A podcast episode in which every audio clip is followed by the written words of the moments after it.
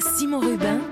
Sur Europe 1. Bientôt midi 50 euh, sur Europe 1, des incendies colossaux en Algérie, on en a parlé dans le journal, en Grèce, en Turquie, des records de chaleur en, Italie, nous euh, racontait euh, Diane Berger, et puis une canicule qui arrive en France par le sud-est, sans parler des pluies intenses euh, du début de l'été chez nous. La météo continue de se dérégler sur fond de rapports scientifiques toujours plus alarmants. Et pour parler de tout cela, je reçois Frédéric Nathan, prévisionniste à Météo France. Bonjour. Bonjour. Alors jusqu'à présent, on pouvait entendre euh, certaines personnes euh, dire voilà l'été a été plutôt euh, pluvieux, voire même frais, en tout cas avec des températures plutôt basses. Rien de grave avec un peu de chaleur qui arriverait donc mi-août. Qu'est-ce que vous leur répondez à ces gens?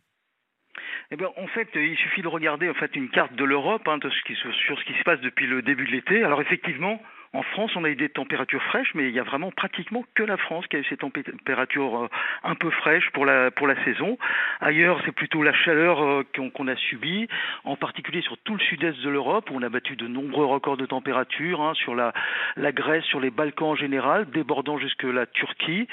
Euh, sur sur l'Afrique du Nord, il fait également très très chaud hein, depuis, depuis le début de l'été, des masses d'air exceptionnellement élevées. On a battu dès le mois de juillet de nombreux records de température au Maroc, en, Algérie. Et hier, on a battu le record absolu de température en Tunisie, d'une part, à Kérouan, avec 50,3 degrés, et le record euh, absolu de température en Europe, avec 48,8 degrés à Syracuse.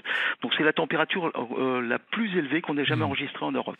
Et comment on, explique là que la France ait, réussi à être épargnée jusqu'à présent? C'est vraiment ponctuel ou c'est un phénomène météorologique euh, un petit peu plus qu'on retrouve d'année en année?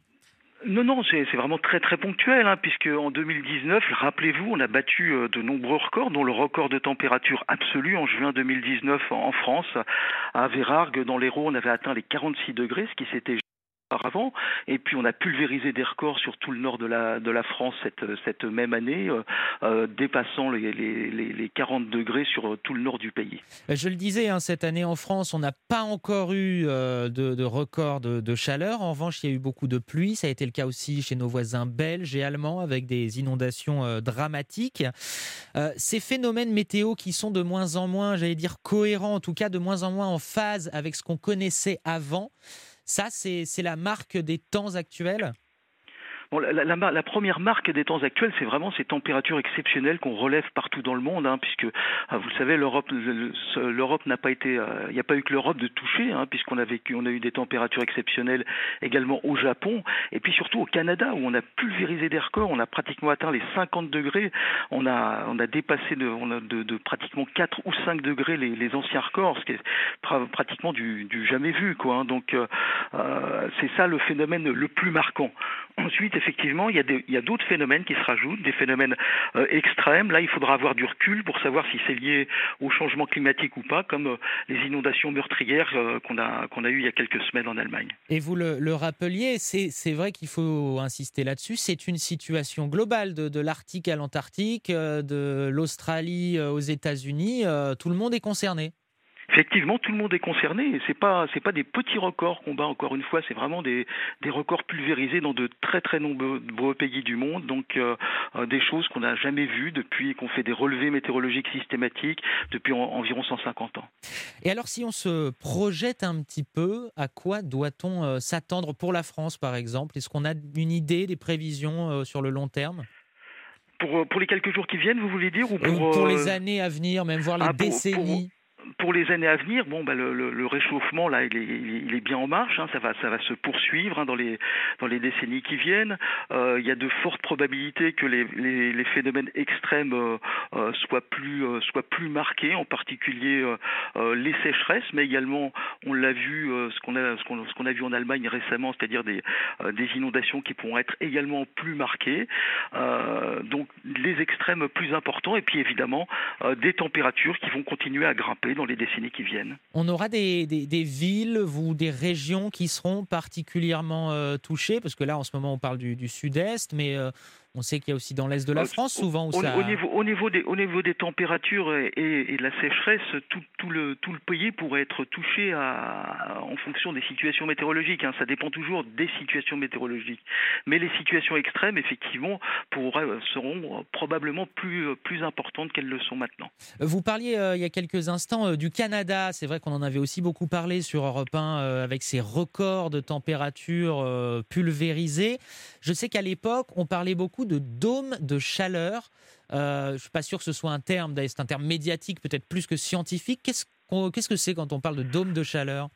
Quand on parle de dôme de chaleur, on, parle d'une situation anticyclonique, hein, c'est-à-dire euh, voilà une situation finalement assez classique, un anticyclone bien positionné, et puis euh, du fait de l'anticyclone, ça génère des pressions donc qui sont euh, qui sont importantes. Donc déjà, on a une masse d'air chaud au départ, et puis du fait qu'il y ait des fortes pressions, ça fait une, compression, hein, comme on peut prendre l'exemple de la pompe à vélo. Hein, quand on appuie sur une pompe à vélo, ça réchauffe l'air.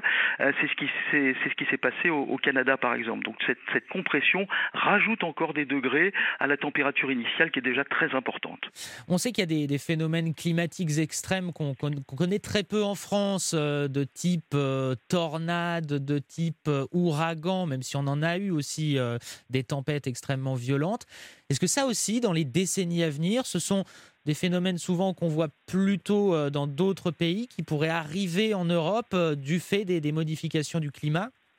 Alors, c'est toujours très difficile de faire des projections sur les phénomènes les plus extrêmes. Hein. Bon, on connaît des tornades en France, hein. parfois ouais. on, a, on, a, des tornades dévastatrices, mais effectivement beaucoup moins qu'aux États-Unis, euh, parce que c'est moins favorable, les, les, les, orages ne sont n'ont pas la même vigueur que euh, que, que qu'aux États-Unis, euh, mais donc on, on, pourrait connaître effectivement peut-être un peu plus de, de, phénomènes extrêmes aussi dans ce dans ce sens-là. En ce qui concerne les cyclones, pour l'instant ils restent quand même au, principalement au niveau des, régions euh, tropicales. Euh, ce que projettent les climatologues, c'est effectivement des cyclones, euh, même s'ils ne sont pas plus nombreux, ils seront globalement plus intenses dans les décennies qui viennent.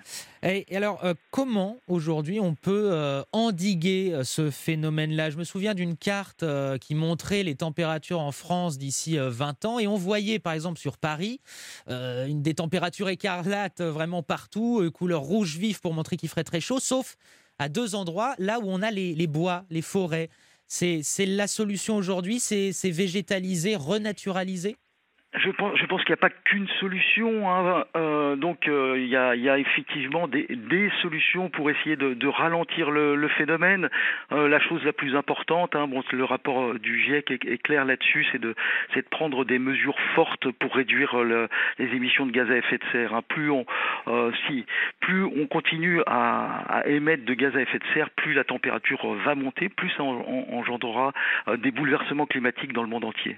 Alors là, on se projette beaucoup. Je voulais avoir un dernier mot avec vous sur euh, peut-être les prévisions là pour la suite de l'été. Est-ce qu'on sait un petit peu comment ça va évoluer? On parlait de cette canicule qui arrive dans le sud-est.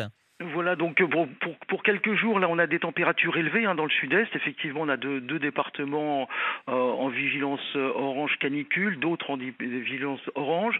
Ça va durer jusqu'à dimanche avec des températures qui pourraient atteindre, voire dépasser localement les 40 degrés dans l'arrière-pays euh, provençal. Et puis, euh, dès lundi, dimanche, ça va commencer à baisser. Et puis, euh, dès lundi, on retrouvera des valeurs de saison, voire même peut-être un petit peu fraîches encore euh, sur la moitié nord du pays pour la semaine prochaine. La France, donc, pour l'instant, un tout petit peu épargné par ces températures records qu'on observe chez tous nos voisins européens et, et, méditerranéens. Merci beaucoup Frédéric Nathan, prévisionniste à Météo France, d'avoir été mon invité pour faire le point sur la météo à court et à très long terme. Il est midi 58 sur Europe 1. C'est la fin d'Europe Midi. Dans un instant, la France bouge.